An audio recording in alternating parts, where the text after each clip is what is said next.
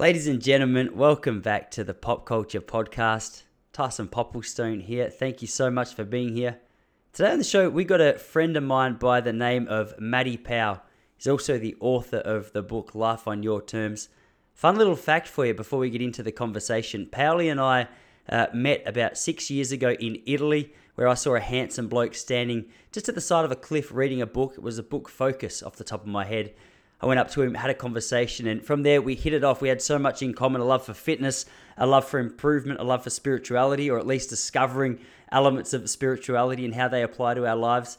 We actually hosted a podcast together back in 2017 called Intention, where we would often speak about little life hacks or things that were adding a whole heap of value to both of our lives at that time. It seems to be a common theme of our conversations together. Uh, Powley was an early guest on this show, and today's no exception to a number of the conversations that we had back in the day. Uh, we discuss a whole range of things that we're up to at the moment and why it is that they're adding a whole heap of value to our life, including our marathon training, what we're doing, how we're structuring it, what marathon we're actually training for. More than that, we speak about the relationship between creativity and discipline and following your muse. We also talk about why we're optimistic about the future despite how chaotic things seem all around the world at the moment. It doesn't matter whether you're looking at university or politics or sport, there seems to be something in the air at the moment. And why we're optimistic about that is a fun one. I recently read a book called The Fourth Turning, and I bring this up in a little more detail because before that, I wasn't overly optimistic about the future. After that, I thought, okay, we're going to be just fine. We also talk about rest days, and I talk more specifically about why it is that I'm starting to take a Sabbath with my family each and every week to hit refresh, recharge, and get ready for a week of creativity ahead. There's also a whole heap in between that. So I hope you enjoy this one. Pally's going to stop by here a couple of times a year, I reckon, and we'll just talk about the things that are making big life changes in our own lives at that time. Always appreciated, not life hacks as much as just things that are adding value to the lives of people that I like listening to. So I hope you find this one as enjoyable as I do when I find them. But for now, let me introduce you to the great man himself, Mr. Matthew Powell. What are you going to tell us, tough guy? My usual. Zero, nothing. For everyone listening, Maddie and I used to host a podcast together called Intention, and uh, we'd catch up on a like a weekly or fortnightly basis when we were both living in London, and um, just talk about whatever it was that was was going on. It was it was cool because we were pretty new friends back at the time. We'd only met a few months earlier, and I think we were both pumped about the fact that we're pretty much the same age, got pretty much the same interests, and felt like it was like a, a really comfortable kind of. Um, it was an excuse to have a bit more of a meaningful conversation. I felt it's so easy to catch up with your mates and just talk shit for an hour, which is fun as well. But I mean, whenever there's a podcast uh, recording taking place, it's a, a, good excuse just to to chat about, you know, whether it's something a little bit more serious, a little bit more meaningful, or a good excuse just to find out what's going on beneath the surface. Yeah, I love that, bro. Um, similar age, same age, similar interests, but you're way better looking than me, bro. That's not what Jesse says. Jesse says you got to hold on to him, babe, because if anything happens to you, she's she's cutting in real hard.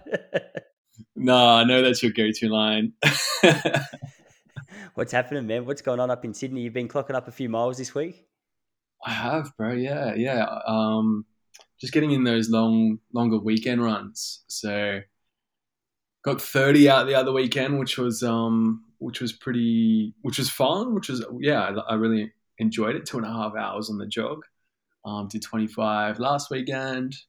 Um, and yeah, just sort of tracking towards this marathon in September, bro, which it's actually about six weeks away. So coming up pretty quick.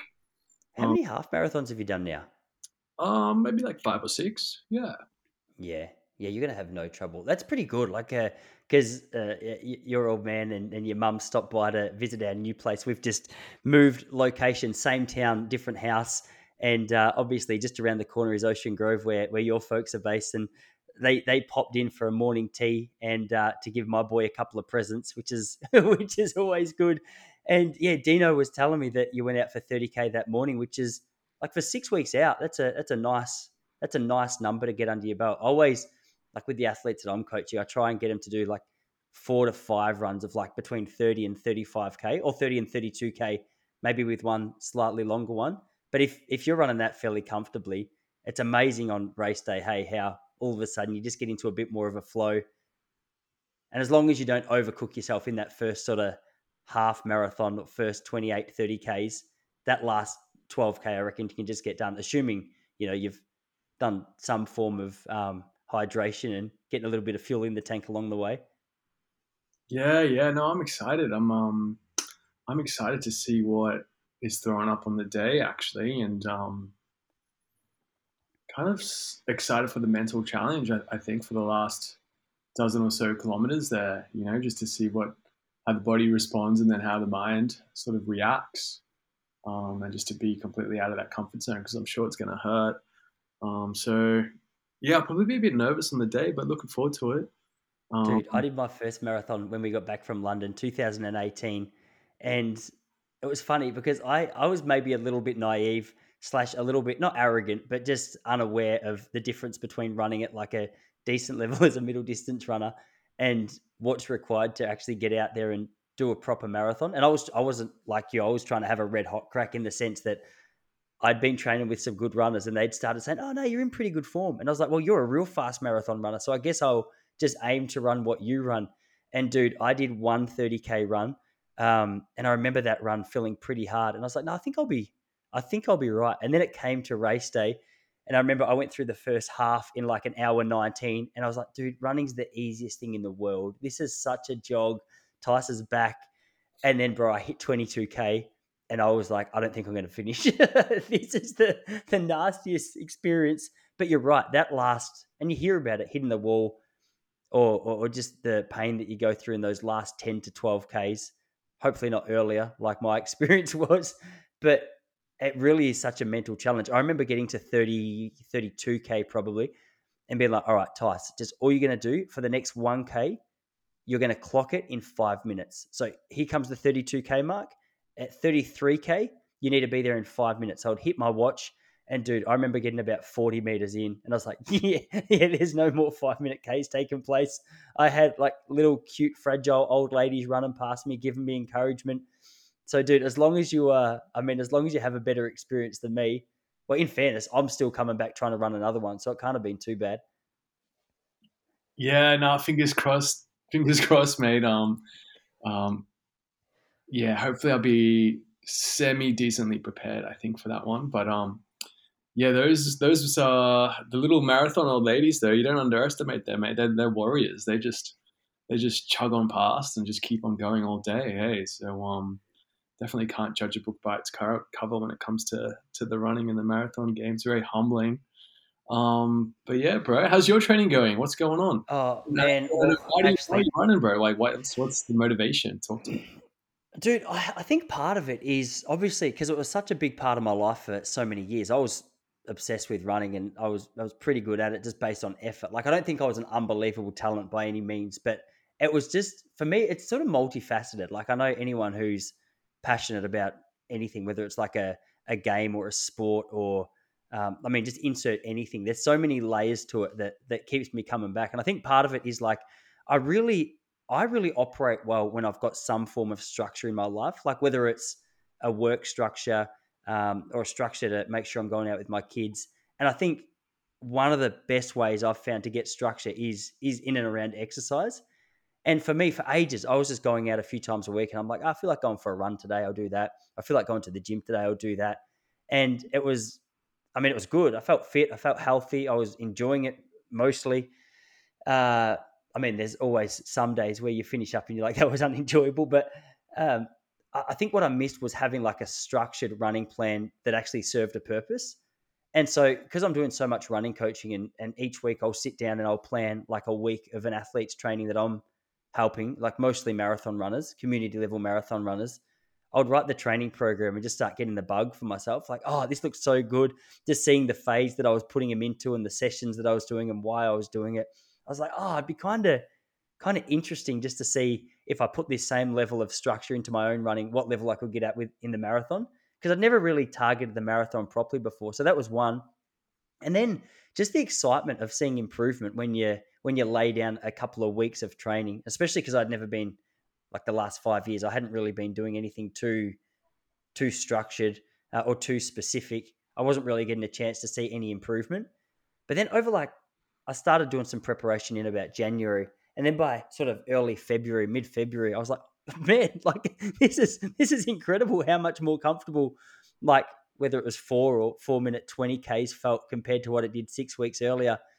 So I think it's a combination of just feeling good with structure, feeling good physically, and seeing that improvement. Um, and dude, like, there's no, I, I don't think there's a better way to start your day than getting out for like a long run, especially when when the sun's shining, um, like blue skies, maybe a little bit cool. I come home and I'm just like a better bloke. So I mean, it's just it's all ticks, which is yeah, which is good. But you you've come from like a different background to me. I remember us going for a, a, run on one of our road trips in London. It was the first time we ran together, and bro, you just like you were you were pretty pretty thick in the sense that you'd spent a lot of time in the gym. Your biceps looked good. You had a large torso. You still do, but I remember I remember starting to go out for a run with you there and thinking, man, he's he's got a decent engine on him for a bloke that size. But but it's like your your running seems to have gone to a new level, especially over like the last probably two and a half years. Yeah, yeah, yeah. Thanks, bro. No, it's um, I'm really enjoying the journey actually. Like um, just the consistency, you know, like the whole compound interest sort of mantra of just turning up every week. And um,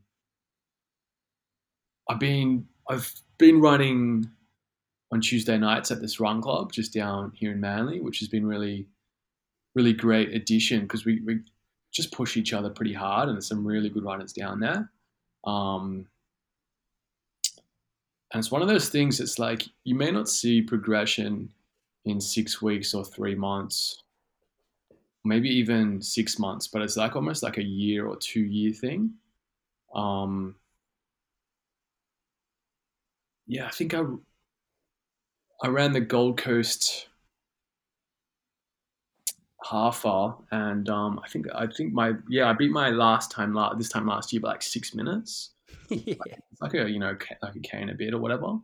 Um, and man, like I'm a community amateur runner, but it's just uh, it's just cool seeing the journey, and you know, and just like I said, compounding those sessions and those kilometers, and just improving steadily. Um, yeah, really is a metaphor for for life, uh, and the training and the discipline, and yeah, I suppose like it just translates to so, so many other things, whether it's business or relationships or just life in general, you know, just showing up and putting the joggers on and getting out there. Um, and as you can imagine, that's why it's such a popular sport, and millions of people around the world continue and love love their running every day. You know. It's interesting just to see how it correlates to other areas of your life as well. Like I reckon one of the best things that I ever did was get involved in a sport that I was passionate about from a young age because especially in a sport like running, you've yeah, sure you can get by on natural talent for a little while, but unless you're putting in the work and figuring out, okay, like what's the best training to do for the distance I'm trying to run? How do I recover well? How do I get out there and actually feel good while I'm doing it? How do I be consistent? How do I push through physical pain and um, you know mental discomfort when I'm out there in the um, you know in, in, the deep part or the hard part, the latter stages of a race? There's so many facets of, of running, like you just said, that correlate beautifully. And I, I'm interested like looking at the world of comedy, which I'm heavily involved in now, probably to the same degree as what I was with my running years ago. It's interesting just to see the different approaches that people bring to comedy. Like there's there's like two ends of the spectrum, like everything, where you'll have people like myself who I really thrive on discipline. So my rule is I've got a minimum of, of two nights a week. I have to be out there. And on those two nights, I'll, if I can do sort of two gigs, it means I'm getting four gigs done and then you come home and I'll always record the sets. So I'll try and pay attention to like, okay, how's my body language? How's my tone? What was the atmosphere in the audience? Um, where did it hit? What joke was rubbish? Where did I bomb? And um, and then just like a combination of that, and then also just spending some time writing, spending some time just sitting there, being aware of like if I say something funny or hear something funny, take note of it. Uh, actually, your your I, I often bring you up in regards to your photography because I remember just spending some time with you over in Italy, seeing you see something you like, and and you were just aware, like with that camera, you sort of had to be a little bit more aware because you might miss a an opportunity for a good shot. And I know you were only ever doing it as a hobby more than like a profession, but you still had to had that have that certain mindset. And I think the same thing applies with comedy is you can come into the comedy world and your, your senses are just naturally a little bit turned up. Like something might be funny, something might be serious, something might be scary, but just trying to find the angle of funny in that. And then on the other side of the spectrum, bro, like you literally have people like that who are, um, you know, coming from it from that more type A personality, for lack of a better term. And then you've got literally like drug addicts and alcoholics and people who have never had structure and people who are just in the middle of chaos. And there's there's no one perfect size. Like you'll have people on this side who are way less funny than people on this side, and vice versa. And so, like, just trying to navigate. Okay, how do I improve this? Uh, what's the right way to approach it? And and also, like, there's a little bit of magic that takes place in it as well. Like, I, I, dude, you know, I, I love Bob Dylan, and I was watching a 2004 interview with him on 60 Minutes today, and someone said to him, uh, "Yes, I've heard you say that you can't write those songs anymore. Like, is that true?" And he's like, "Yeah, I can't anymore." And the guy's like, "Oh, what do you mean? Like, doesn't that make you upset?" And he's like, "Oh, have you heard the lyrics that I was writing back in the '60s? That were, it was like magic. It was. I don't think that was me writing those songs. Like, I don't think people can write that kind of music." And there's all, and I say that just to emphasize this idea that there's also some like creative magic that you some people are able to tap into at a far more effective way. Like you'll you'll watch someone on stage and they're saying the right things, and then for whatever reason you're like, ah, it's not really, it's not converting to funny. And then every now and then you'll see someone get up there and they're a little bit all over the shop, but but it, it feels more real and more honest. And um, I don't know. So I, I always find it interesting trying to compare a field like comedy or see how my approach to uh, running translates into another one of these passions. It's just a, I think it's part of the part of the fun. It's part of what keeps you coming back for it because there's you're just constantly trying to unravel. Like, all right, what what was it that went well? What was it that went badly? You know? Yeah, bro, lots to digest there. I um, when you were talking about finding that spark or inspiration or that magic, um, what came up was this idea of of the muse. Um, I believe it's is it maybe that ancient Greek kind of philosophy of of inspiration, and it's the uh, the origin of the word music and museum, and um, yeah, to tap into that muse, that mythical, beautiful creature that inspires us. You know, it's often sort of a beautiful individual who might be that inspiration, uh, that muse. Um, but it's it's just a metaphor, really, for what inspires us and I suppose having a relationship with that muse is something that's really deep and and sometimes lacking in my life. Um, creativity, connection with my body. I really enjoy dance and dancing, and it doesn't matter how good you are, but I just enjoy tapping into that element of the muse for me personally. Um, you mentioned photography earlier. There's an element of like that flow state when you're running, you know, and tapping, running with that muse. If that, you know, I think that makes sense. Um, so yeah, I suppose there's food for thought there, and just like, how can we build a relationship with the muse?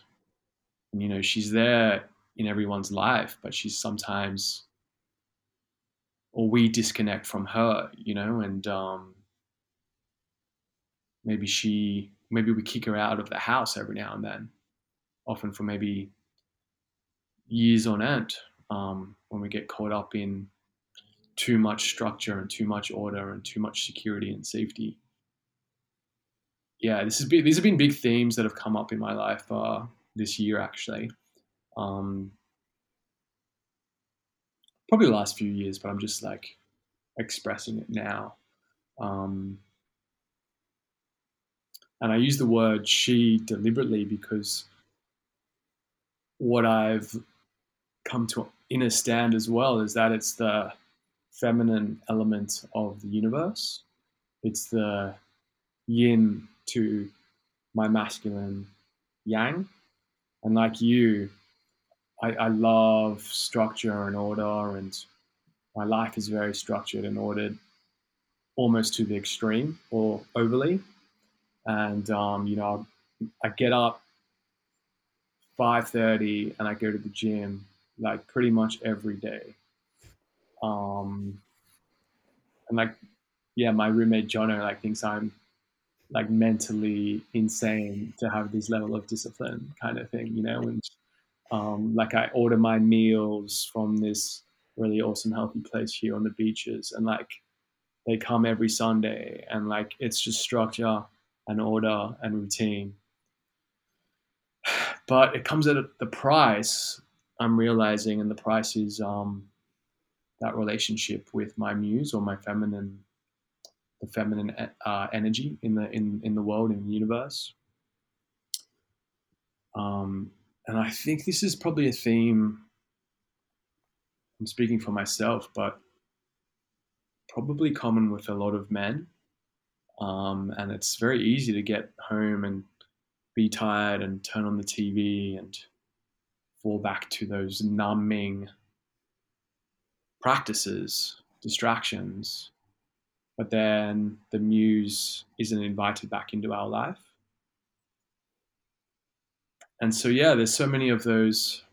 It's not about being a, a master artist or ma- creating master pieces or anything like that, but it's just what or how can you tap into that creative flow. Even it was interesting listening to you talk about your comedy and getting up there and still recording it and coming home and having that structure and going twice a week.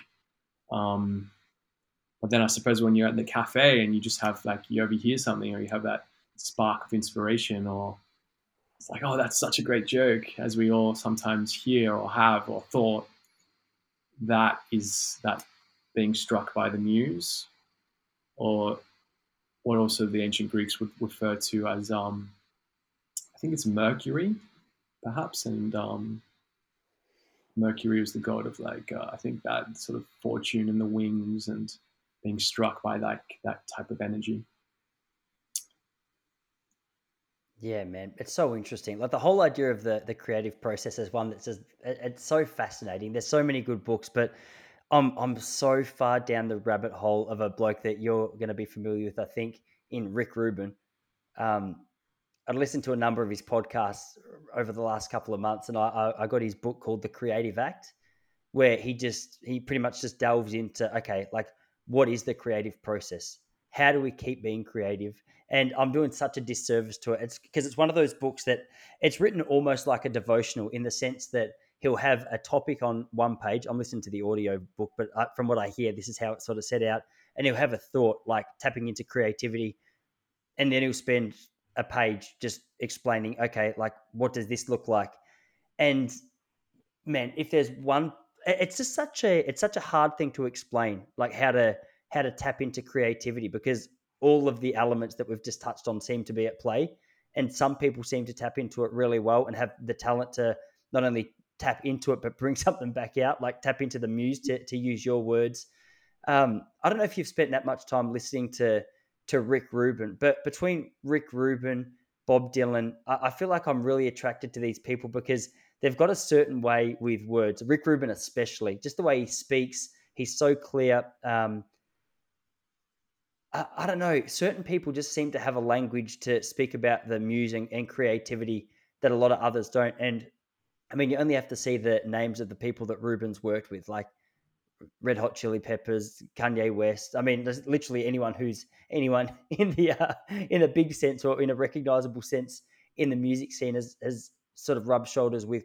Rick Rubin, and it's it's very strange because you'll look at one particular artist, whether it's like a musician, a painter, uh, um, a comedian, whatever, and you've heard the saying one hit wonder. Some people can do something once and can't replicate it. Whereas Rick Rubin seems to be able to partner up with certain people in different genres of music and go, oh, what about this? And to hear him talk about it, it's it's kind of mind blowing because it, it seems it seems a little bit like magic that a bloke can go to not just one artist but multiple, or literally probably hundreds or close to, and just draw out whatever it is that they need to tap into with with their particular kind of music. He wouldn't say those words from what I understand. He would more see himself as as one of the tools in the process of helping unpack that creative process. But I mean, it just adds to it, it adds to like the perception of genius, the fact that he recognizes that. I mean, if I was in his shoes, I'd be walking around like I'm the king because I'm Rick Rubin, who's helped out all these people. But I don't know, he seems to have a respect for for what that creative process is, and I mean, it's no surprise that, that people have been speaking about it for centuries because it, it's really hard to to get the language to explain it clearly. Yeah, I think I need to acquaint myself a bit more with um, Rick Rubin and his philosophies. Um, I've watched a couple documentaries and a couple of, of interviews with him. Um, I know he's like quiet or deeply spiritual, and for me, creativity, this whole thing, this whole conversation is just connection to spirituality. Um, and allowing that flow of the universe, of of God, which I just mean life or whatever you want to call it, flowing through you. And there's no, I'm not like I don't know if there's one, there's no method or way or dogma. It's just for like for Rick Rubin, from what I've seen and watched, it's just sitting and getting quiet and still and that's the, I guess that mas- masculine path of meditation and letting it flow, letting that energy flow. And I believe he lives in Hawaii and next to the ocean and has these, you know, a lot of. Uh, he's in the right environment. You know, the environment's really important as well. I heard uh, just as a side note the other day, an awesome piece of wisdom. But like, whilst we are creators of our own lives, we are very much co-creators as well it's all good me having that will and determination, but I'm also the product of my environment and co-create with my friends and family and just strangers on the street, really. Like we're all co-creating together.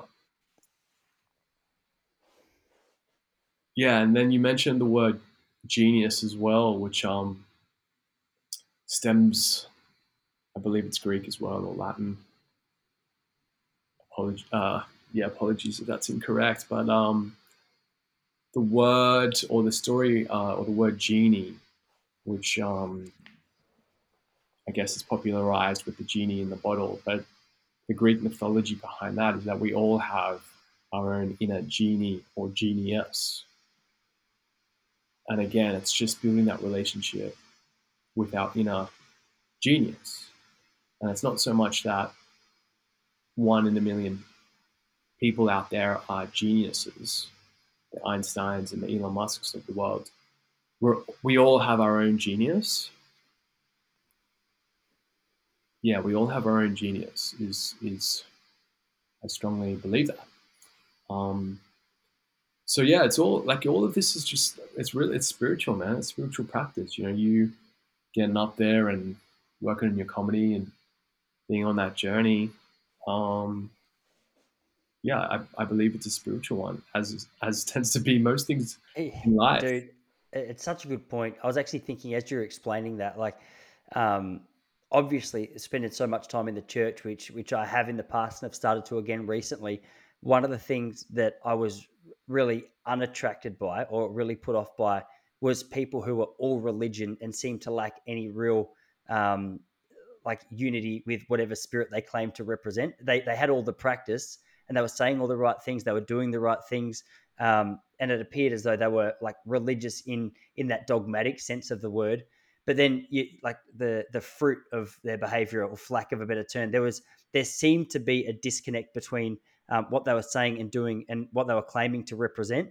And then the flip side of that, which probably I, I don't know if I'd say it puts me off just as much, but but maybe when you get to it, is there's like that real woo woo crazy in your face spirituality with people who who have none of the structure. And it's it's pretty much just like a just getting blown by the wind. And i think i don't know if i would choose either one of those but like then you'll meet a, a certain person. I've got a friend here nick um, i think i've told you about him before man like he, he lost his daughter in in like a tragic accident he's only he's our age and like so many people who use tragedy to to mold them and shape them, he's he's not bitter. He's not cynical. Um, he's like a passionate Christian guy. And what I mean by that is, I mean, he's at church and he's doing the the, the so called religious stuff. But then you know those people that you just rub shoulders with, and you're like, ah, oh, like whatever you're saying, you believe. You, you don't. I, I can tell just by looking at you that there's something deeper going on here. So it's funny how well that correlates to to like the creative process in life is sort of to go back to what I was trying to say before. You've got the structure and you've got that free spirit, and it seems to be like that perfect blend of two, which in uh, the, the world of Christianity, I think is the most attractive form of Christianity. And in the world of creativity, it seems to be the most sort of long lasting form of creativity. Yeah. Um, I heard a really beautiful metaphor of this the other week, and it's the idea of a, of a river. And um, that masculine element of the river is the banks and the rocks and the soil. And naturally, a river needs structure and its support and direction. Because without it, as you can imagine, the river's just going to flood or it's just going to be chaos or it's just going to go everywhere. And it's going to cause death and destruction, possibly. On the other hand, if there's too much structure, or perhaps like if humans intervene, for example, and it becomes like a dam or a canal, a canal, then the river stops flowing altogether, or it loses that creative element where it just flows in one direction. So it's that beautiful balance, essentially, of the banks on the of the river and also that creative flow of the water mm. the the feminine and the masculine. Or uh, this is just yin and yang, you know, which keep keep coming to kind of thing like that. Uh, a Taoist principle. It's you know, it's the perhaps like the Jesus and the Mary type um archetypes as well, divine feminine and masculine, and um yeah, this is I'm I'm just diving deeper and deeper into this topic. Um, and in terms of like on a macro scale, when it comes to like helping out the world or healing the world and having those bigger conversations philosophically, it's about balancing these energies as well. You know, I like the um, I like the idea or the teaching of. Are you familiar with like what's called like the Kali Yuga? No no. it's just this idea in the Hindu philosophy that we're living in like this dark time, um, and they have like these cycles of time every, every, like these eons of time. It's sort of every twenty thousand years or whatever it is. It's quite astrological, but according to this philosophy, I suppose it overlaps a little bit with kind of like this Mayan philosophy of 2012 and things like that, where we live in certain ages, similar to like the Bronze Age and the Golden Age and the Stone Age and things like this, but anyway, a lot of people suggest that we were in this like going through this time of darkness and unconsciousness and distraction and war and staring at our screens and yada yada yada the list goes on. And it's like how can we get back into how can we awaken collectively as a consciousness and then move into a more of a golden age, a renaissance perhaps, a revival, to use a Christian word, resurrection. And it's about balancing these energies. And, you know, on a slight tangent and something that I've been thinking about recently, but like, for example, this whole third wave feminist movement, it's not about actually the divine feminine. It's simply more women stepping into their masculine and being like men. So you've just got more masculine energy in the world. It's not about actually balancing the energies at all. I hope that makes sense. That's a slight tangent, but something I've been thinking about recently. Um, So yeah, what are what are your thoughts on some of that, bro? Oh, dude, it's just I, I, was about to say to you, like as you were explaining this idea of masculine and feminine, like I've heard those terms thrown around before, but I didn't really understand the, um, you know, what they represented. Like that yin and yang is a is a good comparison for me because I understand what you're saying. But to hear about this third wave feminism being a, a, a way of essentially just these women tapping into a like the masculine elements of of their life, it seems even on a practical level. Like it's it's very obvious because everything that like a third wave feminist seems to desire is just equality in the sense that they want the same job titles or they want the same income or they want the same physical power or they want like insert whatever it is that like your stereotype of a man has you know has had for for however long they say they've had it they say no that's what that's what we want. And and i've heard some people say it it almost seems like a limitation on what they're actually capable of because the idea of them uh, attempting to tap into this idea of masculinity it's like i don't know if i'm explaining this well or if it even really correlates uh, to, to what you're saying but uh, the idea of trying to be the best version of yourself is a better idea than being like a second rate version of someone else and it seems as though when you speak about a third wave wave feminist they're they're they're trying their best to be a second rate version of something that already exists which doesn't really seem to do any favors for anyone. Yeah, no, totally makes sense, man. And, and um, before I go on, like I got that teaching from a very um, conscious, spiritual female teacher, actually. Um, and she was expressing her desire for you can't tear down a structure, you can't tear down an oppressor or patriarchy and just replace it with the same system if that makes sense. Like it's still the exact same system. It's just changing the, you know, the the, the 1% at the top of the pyramid. It's about creating circles, which I, I really like this mantra of circles, not pyramids. And that is the shape again of the circle is feminine. A vagina, the womb, the curves of a woman's body is actually curvy. The moon, water, waves. Masculine structure or masculine shape is more direct, phallic, straight lines. Even our bodies, you know, shoulders and hips and so on and so forth. So there's all these clues in nature as well, which I find really amazing. So yeah, look, I um for perhaps the um, the beautiful women listening to this. It's not, and the men. Like it's not about um.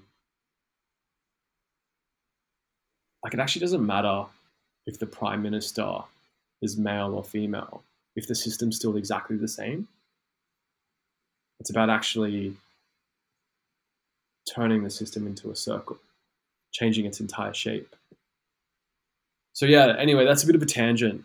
Um, because I know a lot of young women have been misled down that path of chasing the career and the dollars and like these masculine pursuits where and it's not controversial to say but like women are these miraculous magical beings that have so many other more gifts that are sort of being denied under the guise of like masculine feminism anyway I don't know if we should go on further on that topic, but yeah.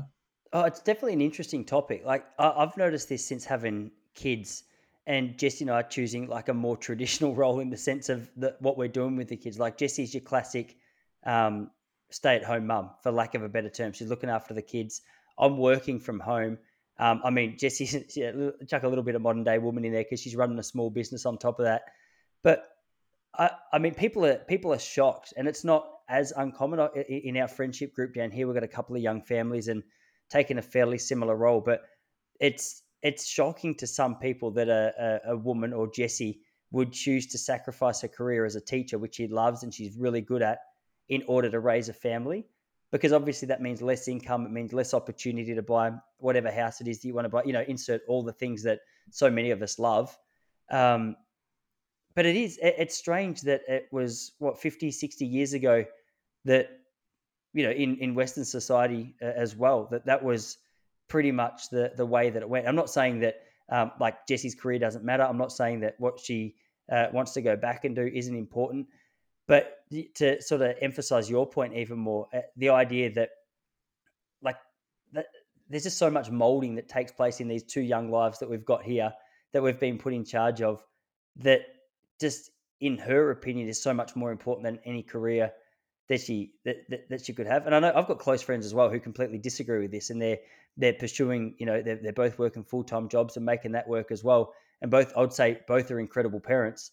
Um, but it just is interesting uh, i think i'm talking more about the perception of it now it seems very strange that a, a woman would sacrifice career uh, in the name of family, and it's it's strange to me that that is strange. Guys, so sorry to do this to you if you're enjoying this conversation. Unfortunately, the last 15 minutes that there was supposed to be to this conversation was, I'm not 100% sure how to explain it. The audio quality went horrific. I contacted the podcasting platform that I use for this particular service, and they said that it had something to do with a little glitch in the system at the time that we were using it. So, unfortunately, the 15 minutes that should have been left of this conversation is MIA. I mean, I could have posted it here, but the quality of it it just went absolutely horrific, and I didn't want to subject you to it. The first 40 minutes was so good, uh, in my opinion, that I didn't want to keep it to myself and not post it. So I'm really sorry. Uh, hopefully, it's the last time this ever happens, any kind of technical glitch like this, but I really hope you enjoyed. If you did like it, don't stress, Powley is going to be on here again. So we'll make sure we uh, tick off the stuff that we're going to talk about in the last 15 minutes. Thanks again for being here, guys. I really hope you enjoyed what was there of that chat and looking forward to bringing you another episode next week.